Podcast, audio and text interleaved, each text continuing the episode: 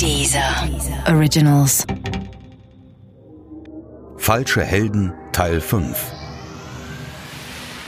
Plötzlich sind wir Teil des Actionfilms, den ich bisher nur aus dem Fernsehen kannte. Links und rechts von uns jagen Journalisten nach den besten Bildern und der Pole Position. Sie folgen den Gangstern über rote Ampeln und quer durch die Stadt. Ein hupender Autokorso. Der Chefredakteur des Express leitet das Auto zur A3 Richtung Siegburg. An der Spitze das Fahrzeug der Geiselnehmer, dahinter Presse, Polizei, mein Vater und ich. Vielleicht könnte er nah genug ranfahren, damit ich sie von nahem sehen konnte. Oder sie würden wieder anhalten, damit ich Rösner um ein Autogramm bitten könnte. Damit würde ich am Montag zum Schulanfang bestimmt Eindruck machen. Doch das unfassbare Rennen und unsere Rolle darin sind nur von kurzer Dauer. Denn plötzlich sehen wir vor uns eine Flut roter Bremslichter aufleuchten. Die Polizei sperrt die Autobahn. Derweil hält das Gangsterauto an der nächsten Raststätte in Siegburg.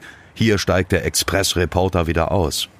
Die Polizei hat inzwischen ihre eigenen Vorgaben geändert. Es gibt jetzt den ausdrücklichen Befehl, die Täter zu fassen. Das Risiko für die Geiseln, so heißt es offiziell, wird hingenommen. Der Zugriff soll nach Möglichkeit noch auf der Autobahn erfolgen. Man will ein weiteres Spektakel wie in Bremen oder Köln verhindern, unter allen Umständen. Das Protokoll einer Katastrophe. Der Wagen von Degowski und Rösner hält auf dem Standstreifen an. Die Polizei will das Auto mit einem sogenannten RAM-Fahrzeug, einem speziell gepanzerten Mercedes, erfassen. Das Polizeiauto schießt von hinten auf das Geiselnehmerauto zu. Es kommt immer näher, als sich plötzlich der Wagen wieder in Bewegung setzt. Das hätte gar nicht passieren dürfen. Denn schließlich fuhren die Gangster immer noch in dem präparierten Fahrzeug, das die Niederländer mit einem Abschaltmechanismus versehen hatten. Doch die Polizisten, die die Fernbedienung für den Mechanismus in den Händen hielten, waren viel zu weit weg, um ihn auslösen zu können. Der Mercedes trifft sein Ziel nicht wie geplant und rammt den BMW an der falschen Stelle.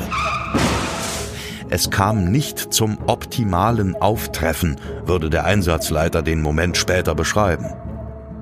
Danach geht alles ganz schnell. Es dauert 20, vielleicht 30 Sekunden.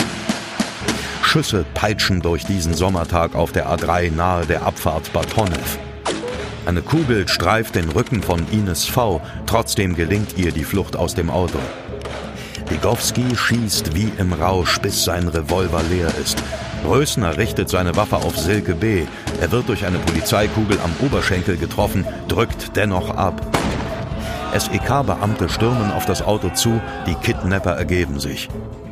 Wieder ist kein verdammter Scheiß Rettungswagen zur Stelle. Es dauert unfassbare 15 Minuten, bis die Sanitäter eintreffen.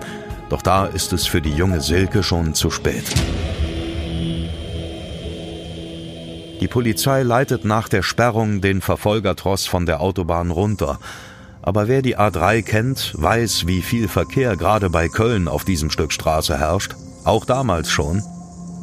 Wir stehen Stoßstange an Stoßstange zwischen anderen Autos. Es geht keinen Zentimeter weiter. Mein Vater sagt immer noch kein Wort, aber ich kann an seinem Gesicht ablesen, dass er am Anschlag ist, während ich aufgeregt auf meine Landkarte schaue und davon ausgehe, dass ich eine Alternativroute für uns finden muss. Im Auto neben uns sitzt ein Journalist und telefoniert mit seinem Autotelefon. Als er auflegt, schaut er zu uns herüber und sagt zu meinem Vater, Sie haben die Idioten gerade hochgenommen und ein anderer Mann, der mit ihm im Auto sitzt, fügt hinzu, ich schätze mal, die machen kurzen Prozess mit den Spinnern, das erspart allen eine Menge Ärger. Ich brauche einen Moment, um zu verstehen, was die Erwachsenen reden. Hochgenommen? Kurzer Prozess? Nein, nein, das kann doch gar nicht sein. Nicht Rösner, nicht Degowski, nicht meine Helden. So funktioniert das nicht. So darf mein ganz eigener Actionfilm in meinem Kopf nicht enden. Und dann reißt der kleine Max die Autotür auf und springt aus dem Auto, die Landkarte immer noch in der Hand und rennt los. Rennt im Slalom zwischen den stehenden Wagen auf der A3 hindurch, rennt so schnell er kann und hofft, dass er noch etwas verhindern kann, dass er seine Helden warnen kann, dass er Rösner und Degowski helfen kann. Die brauchen ihn jetzt mehr denn je. Dass die viele Kilometer vor uns und natürlich gar nicht in Laufweite eines Neunjährigen sind, verstehe ich nicht. Ich weiß nicht, wie weit ich es geschafft habe, vielleicht 30, 40, maximal 50 Meter, da höre ich die Stimme meines Vaters, die meinen Namen brüllt. Max, Max, bleib stehen, bist du wahnsinnig geworden? Und eine Sekunde später wirft er sich aus vollem Lauf auf mich.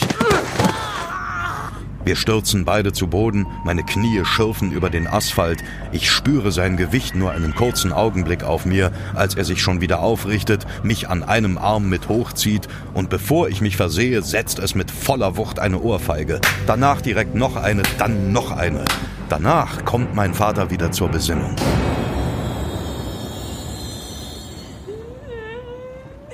Ich heulte die ganze Rückfahrt. Mein Knie blutete, meine Hände waren aufgekratzt.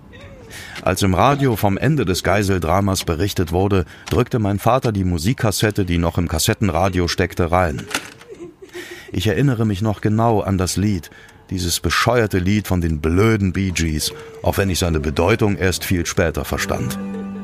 I started a joke which started the whole world crying, but I didn't see that the joke was on me. Als wir zu Hause ankamen, sprang ich aus dem Auto, rannte durch eine Seitentür, die immer offen stand, ins Haus und rief mit verheulter Stimme nach meiner Mutter. Aber ich konnte sie nicht finden, nirgendwo, und auch mein Vater brauchte einen Moment, um zu verstehen, dass sie ihre Koffer gepackt hatte und gegangen war. Rösner und Degowski wurden 1991 zu lebenslanger Haft mit besonderer Schwere der Schuld verurteilt. Bei Rösner wurde eine anschließende Sicherungsverwahrung verfügt. Heute, so sagt seine Anwältin, ist Degowski ein freundlich, friedlicher Mensch, der seine Tat sehr bereut.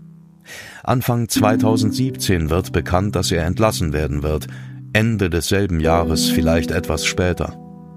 Er ist inzwischen über 60 und wird einen neuen Namen bekommen, um den Weg zurück ins Leben besser zu schaffen. Und Rösner? 26 Jahre lang saß er im Gefängnis und hat jede Art von Therapie abgelehnt. Er sei halt nicht gestört. Jetzt will auch er raus und lässt sich doch zum ersten Mal auf eine Therapie ein. Rösners Freundin Marion wird zu neun Jahren Haft verurteilt und wegen guter Führung schon nach sechs entlassen. Sie hat nochmal geheiratet und lebt zurückgezogen irgendwo in Ostdeutschland. Die überlebende Geisel Ines V. litt viele Jahre unter Panikattacken. Ihre Psychotherapie wurde nach nur sechs Wochen von der Krankenkasse gestrichen. Und die Eltern der getöteten Silke haben den Tod ihrer Tochter bis heute nicht überwinden können. Der Einzige, für den an diesem Tag etwas besser wurde, war vermutlich ich. Mit der Scheidung meiner Eltern wurde alles besser. Aber angesichts dessen, was allen anderen widerfahren ist, ist das vielleicht auch nicht so wichtig. Könnte sich Gladbeck wiederholen? Oder sind die Medien heute wirklich besser, vernünftiger, verantwortungsvoller geworden? Wäre die Polizei besser aufgestellt, wenn es noch einmal zu so einem Zwischenfall kommen würde? Drehbuchautor Schmidt vermutet, dass jemand ganz anderes nicht darauf vorbereitet wäre. Wir. Ich glaube, dass die Presse durchaus äh, aus den damaligen Ereignissen gelernt hat. Ähm, allerdings der Normalbürger vielleicht nicht, wenn man sich anschaut, äh, dass Leute heutzutage aussteigen und mit ihren Smartphones ähm, Unfallopfer filmen. Ich wünsche mir, dass er Unrecht hat, aber ich ahne, dass seine Vermutung stimmt. Und was macht die verdammte Welt? Sie dreht sich einfach weiter. Werder Bremen zum ersten Mal deutscher Meister, in Rammstein stoßen bei einer Flugshow drei Flugzeuge ineinander und das ganze Land singt Don't worry, be happy. Tja, vielleicht das Beste, was man dem Bösen entgegnen kann.